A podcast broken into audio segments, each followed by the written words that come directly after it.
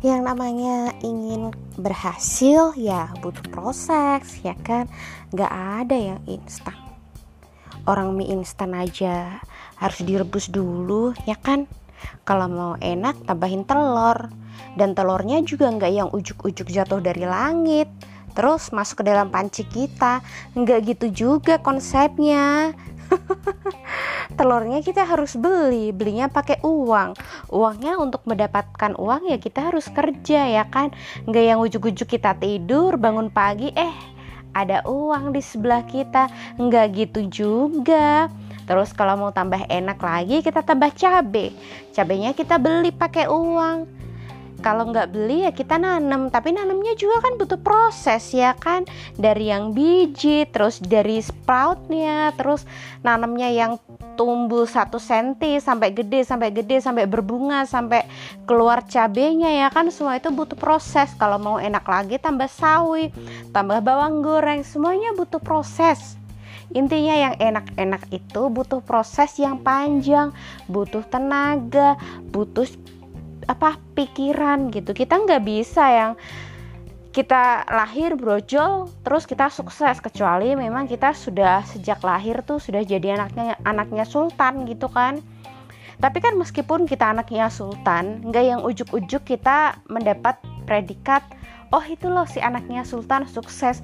Nggak gitu juga masyarakat menilai seseorang itu sukses apa enggak ya tergantung dari pencapaiannya. Entah itu pencapaian dari segi karirnya dia kah dan juga dari segi materi pastinya ya yang namanya kita masyarakat awam gitu.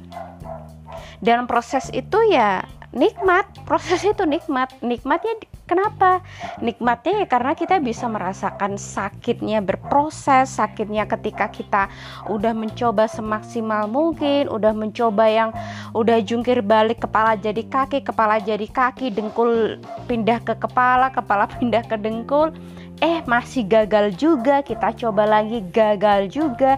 Kita coba lagi gagal lagi. Nah itulah nikmatnya sebuah proses dan itu memang pahit ya pahit sekali tetapi ketika kita tidak menyerah dan kita tetap belajar, kita tetap berpikir positif bahwa apa yang kita lakukan saat ini akan menghasilkan di kemudian hari.